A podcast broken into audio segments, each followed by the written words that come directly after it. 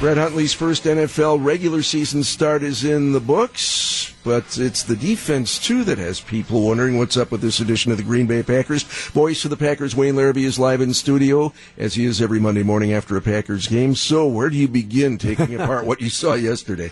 I, I, don't know, Gene. I mean, you start with the positives, and that certainly was Aaron Jones running the football early and often, and he was tremendously effective. Um, they're getting a little healthier on the offensive line. I think when the uh, they come back from the bye, they'll have their line intact. I would think, uh, assuming uh, that Lane Taylor's ankle injury has healed, and then uh, they may get Morgan Burnett back on that defense. That certainly will help. But yesterday, uh, they needed the defense to play um, um, pretty well against an excellent Saints team. And uh, the Saints moved the ball up and down the field quite a bit. There were two turnovers early in the game that stunted their scoring, but beyond that, you got the feeling, and I mentioned this on the air, you had the feeling just watching it like, well, New Orleans can move this ball whenever they want or need to. I have to say, uh, Wayne, I was a little relieved.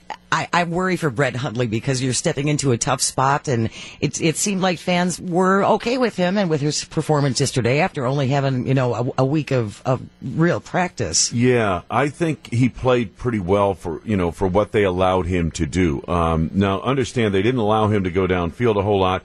The Packers wide receiver corps. Now we're talking about uh, Randall Cobb, Davante Adams, Jordy Nelson, Geronimo Allison combined for six receptions, 54 yards with a long gain of 14. And by comparison, the Saints receiving corps, their wide receivers, 16 receptions, 254 yards, and a touchdown. So there's a huge difference there, and, and the Packers are going to have to get the ball back downfield a little bit more in their offense. But I think what Mike McCarthy wanted to do don't put this kid in a position where he, you know, uh, is going to be throwing the ball game away in any regard. So they kind of had him. Um, I, I, what would you call it? Kid gloves, maybe on him a little bit. Yeah. Um, in terms of the, the bye week coming up, Mike McCarthy has always said that he wants to get everybody out of town so they can kind of refresh their, their minds. Brett Hundley has at least indicated that he has plans to stay in Green Bay.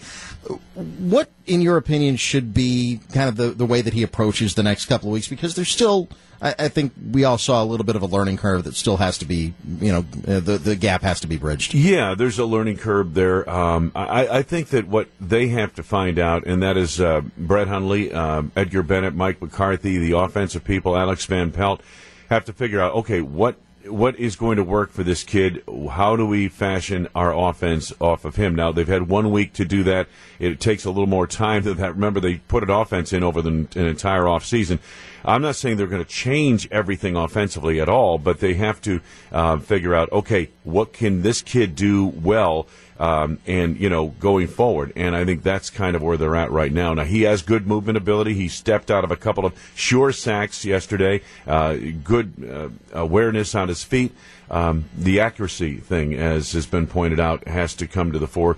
Uh, uh quarterback in a West Coast offense, 60 to 65 percent completion rate is what you're looking for, and Brett's been a little bit less than that.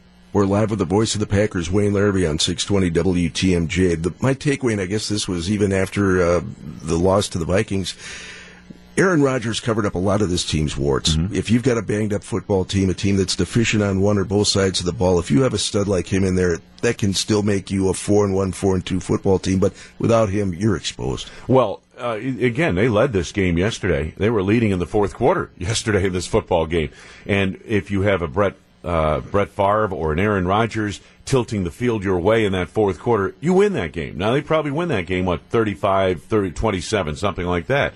It's a shootout. But, um, you know, when you don't have that factor, then you see what, what everyone else is dealing with. The, the, you know, now your defense has to be resolute. Now your offensive line has to protect better. You got to run the football well. You got to do a lot of different things. Special teams can't break down. So your margin of error becomes less when you don't have a transcendent talent like a Tom Brady or an Aaron Rodgers out there. Voice of the Packers, Wayne Larrivee, back at 8.35 with Steve Scafidi, the Monday morning quarterbacks. We'll hear you then, sir. All right, guys. Have Thank a good day.